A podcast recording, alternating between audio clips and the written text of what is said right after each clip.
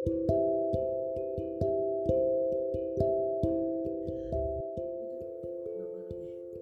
Tuhan, selamat pagi.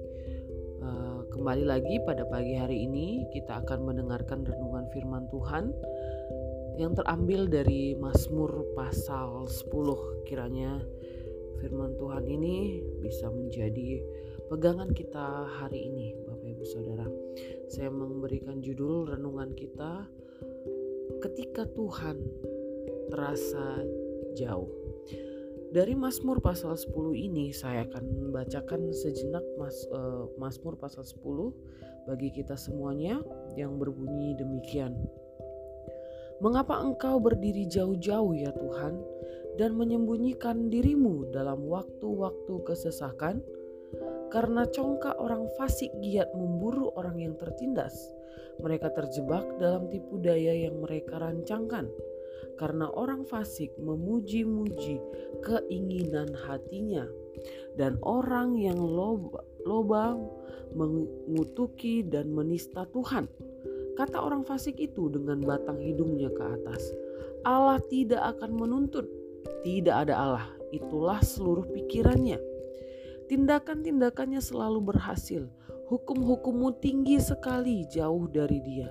Ia menganggap remeh semua lawannya ia berkata dalam hatinya, "Aku takkan goyah, aku tidak akan ditimpa malapetaka turun-temurun."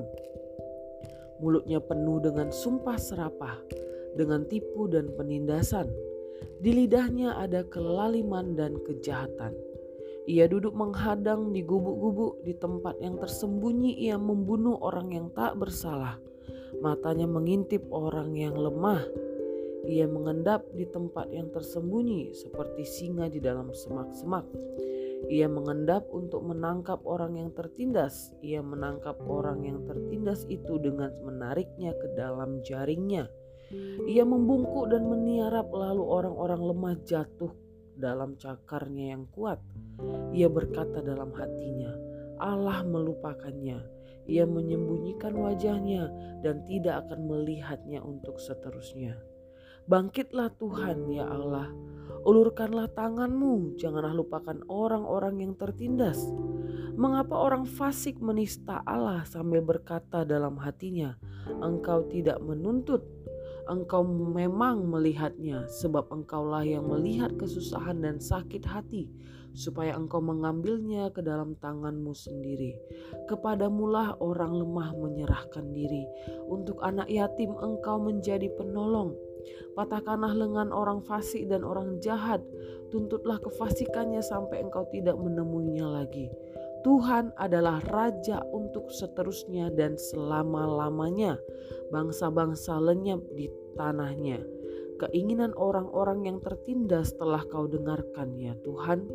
Engkau menguatkan hati mereka, engkau memasang telingamu untuk memberi keadilan kepada anak yatim dan orang yang terinjak supaya tidak ada lagi seorang manusia di bumi yang berani menakut-nakuti. Dari pasal 10 ini Bapak Ibu Saudara, eh, pasal ini ditulis oleh seorang tokoh yang terkenal di Alkitab yaitu Raja Daud.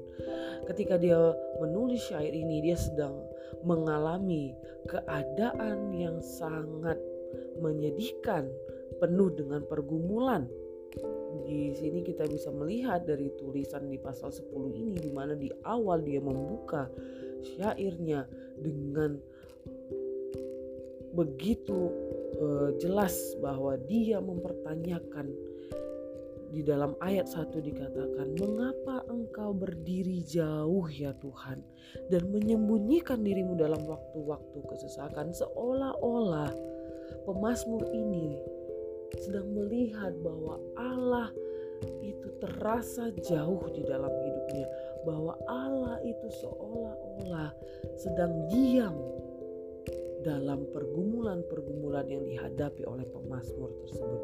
Seolah-olah Allah tidak bertindak dan seolah-olah orang fasik itu mengalami kemenangan dan menin, ketika menindas orang benar, ketika menindas orang yang lemah, seolah-olah orang fasik itu begitu mengalami kejayaan dan seolah Allah menutup diri terhadap orang fasik kejahatan yang dilakukan orang oleh orang-orang fasik tersebut tetapi di akhir pasal 10 ini ayat 16 sampai 18 di situ dikatakan bagaimana pengharapan dari pemazmur ini Raja Daud ini. Dia melihat bagaimana sebenarnya Allah itu tidak jauh. Sebenarnya Allah itu yang adalah hakim yang adil. Dia yang akan mengadili orang fasik maupun orang benar. Bahwa Allah akan membela orang yang benar dan Allah akan membela orang yang teraniaya. Orang yang benar akan dibela oleh Tuhan. Terlihat dari Mazmur pasal 10 ayat 16 sampai 18. Bapak Ibu Saudara, terkadang kita merasa Tuhan itu terasa sangat jauh. Tuhan itu sedang menyembunyikan wajahnya bagi kita saat kita sedang mengalami kesesakan dan pergumulan. Seolah Allah itu berdiam, seolah Allah itu sedang sembunyi, tidak mau menampakkan wajahnya kepada kita padahal kita sedang dalam kesesakan dan pergumulan. Kita merasakan seolah-olah kita sendirian dalam menghadapi pergumulan hidup yang berat ini. Saat seperti itu sangatlah menyakitkan. Sedangkan kita saja kalau dijauhi oleh sahabat kita pasti tidak enak Bapak Ibu Saudara ketika apalagi kita sedang dalam kesulitan, kita sedang dalam pergumulan, jangankan sahabat, ketika kita dijauhi, tidak diperhatikan, dipedulikan oleh keluarga kita padahal kita sedang mengalami kesusahan, itu keadaan yang sangat menyakitkan. Keadaan yang sangat mengecewakan bagi kita. Apalagi Tuhan yang adalah pencipta. Tidak kelihatan itu yang bermaha kuasa itu seolah-olah sedang menjauhi kita, pasti itu menjadi terasa sakit dan menyedihkan. Ketika keadaan tidak baik kepada kita atau ketika keadaan keadaan sulit menimpa kita, kita mulai bertanya, di manakah Tuhan? Mana pertolonganmu Tuhan? Janjimu mengatakan kau akan menyertai orang engkau kasihi, engkau akan menyertai orang yang setia kepadamu. Tapi di mana engkau Tuhan ketika aku sedang mengalami kesesakan? Mungkin beberapa dari kita merasa bahwa Tuhan jauh dari kehidupan kita. Lalu pertanyaannya adalah, apa yang harus kita lakukan ketika Tuhan begitu terasa jauh berjuta-juta mil jauhnya dari kita? Apakah bisa kita tetap sama menyembah Dia ketika keadaan baik-baik saja. Justru masa-masa seperti itulah, masa-masa kesesakanlah, masa-masa pergumulanlah. Tuhan pakai keadaan itu, situasi itu untuk mendewasakan hubungan kita dengannya. Untuk membentuk karakter dan iman kita, apakah kita tetap berharap kepada Dia, apakah kita tetap mempercayai Dia. Itu adalah ujian bagi kita seperti halnya kita menjalin persahabatan dengan manusia yang sering kali diuji. Persahabatan kita dengan Tuhan juga sering kali diuji oleh perpisahan dan kesunyian. Kita dipisahkan oleh jarak fisik dan kita tidak dapat berbicara. Untuk mendewasakan hubungan kita, Tuhan akan mengujinya dengan apa yang tampaknya sebagai masa-masa perpisahan, tampak sebagai masa-masa kesunyian, kekelaman itu pergumulan itu, masa di mana seolah-olah Tuhan telah meninggalkan atau melupakan kita. Kadang situasi itu Tuhan pakai untuk mendewasakan kita. Apakah kita tetap setia dan berharap kepada Tuhan atau justru kita berpaling daripada Tuhan?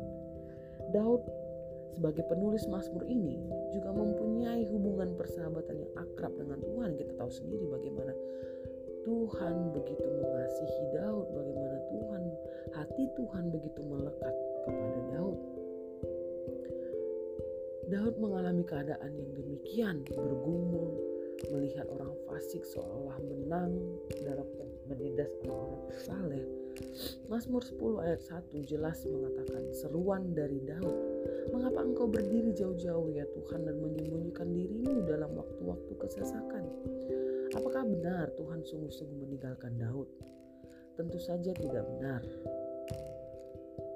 Dan Tuhan juga tidak meninggalkan kita. Di dalam ulangan 31 ayat 8, Tuhan berjanji, Sebab Tuhan dia sendiri akan berjalan di depanmu, dia sendiri akan menyertai engkau, dia tidak akan membiarkan engkau dan tidak akan meninggalkan engkau. Janganlah takut dan janganlah patah hati. Ada saat-saat di mana Tuhan kelihatannya tidak ada dalam kehidupan kita. Setiap orang Kristen mengalaminya setidaknya sekali atau biasanya beberapa kali. Itu memang menyakitkan dan tidak nyaman rasanya. Tetapi sangat penting untuk perkembangan iman kita, untuk mendewasakan kita. Jika kita masih seorang bayi Kristen, Tuhan memberikan kita banyak emosi yang meneguhkan dan sering menjawab doa-doa yang paling mementingkan keinginan diri sendiri dan tidak dewasa. Supaya kita tahu bahwa ia ada. Tetapi ketika kita tumbuh dalam iman, ia akan menyapih kita dari ketergantungan ini bahwa ia akan mendewasakan kita memberikan kita keadaan-keadaan yang sulit itu untuk mendewasakan iman kita kepada Tuhan. Lalu pertanyaannya, bagaimana sikap kita dalam keadaan krisis seperti itu? Bagaimana kita bisa berhubungan dengan Tuhan? Bagaimana kita tetap mengarahkan mata kita kepada Yesus jika hidup kita penuh dengan air mata, penuh dengan tangisan, pertama yang harus kita lakukan Bapak Ibu Saudara, katakanlah kepada Tuhan apa yang kita rasakan. Curahkan isi hati kita kepada Tuhan secara jujur. Katakan Tuhan ini sangat menyakitkan. Tuhan ini sangat menyedihkan. Tuhan ini sangat menghancurkan saya, mengecewakan saya. Bapak Ibu berkata jujur kepada Tuhan itu adalah hal yang sangat penting. Tuhan menyukai kita apa adanya. Jujur pada diri sendiri, jujur pada setiap perasaan yang kita alami. Kalau kita sedang terluka, katakan aku sedang terluka Tuhan, aku sedang marah Tuhan. Katakan apa yang menjadi perasaan keadaan yang memang sedang kita alami. Jujur sepenuhnya kepada Tuhan. Jujur kepada perasaan kita sendiri kepada Tuhan dapat menangani keraguan, kemarahan, ketakutan, kesedihan, kebingungan, dan pertanyaan-pertanyaan kita. Mengakui keputusasaan kita kepada Tuhan dapat menjadi suatu pernyataan iman kita. Di dalam Mazmur 116 ayat 10 merupakan suatu pernyataan iman Daud yang mengatakan, Aku percaya sekalipun aku berkata, aku ini sangat tertindas. Yang kedua Bapak Ibu Saudara, setelah kita jujur akan perasaan kita kepada Tuhan, yang kedua, pusatkan perhatian kepada Tuhan. Apa pun situasi, perasaan kita, berpeganglah pada sifat Tuhan yang tidak pernah berubah. Kalau Tuhan katakan dia akan menyertai, Tuhan ingat Bapak Ibu Saudara, kasih setia Tuhan untuk selama-lamanya dan karakter Tuhan, sifat Tuhan tidak akan pernah berubah. Ketika dia mengatakan dia mengasihi kita, maka dia akan benar-benar mengasihi kita sampai kapan pun. Ketika dia mengatakan dia akan menyertai kita, maka dia akan menyertai sampai kapan pun dalam keadaan apa pun, dia akan tetap menyertai. Mari pahami bahwa Tuhan tidak berubah, yang sering kali berubah itu adalah kita. Karena terpengaruh dengan keadaan, terpengaruh dengan situasi sulit, kita yang berubah sebenarnya Tuhan tidak pernah berubah. Dan pahami bahwa ia mempunyai rencana atas hidup kita. Teruslah percaya kepadanya walaupun perasaan kita sedang galau, perasaan kita kacau, perasaan kita sedang bimbang. Mari tetaplah sembah dia dengan cara yang paling terbaik yang kita bisa. Amin Bapak Ibu Saudara. Kiranya firman Tuhan ini menguatkan kita hari demi hari segala keadaan. Kiranya kita selalu menyembah Tuhan, Bapak Ibu Saudara. Demikianlah firman Tuhan, kiranya firman Tuhan ini bisa membawa kita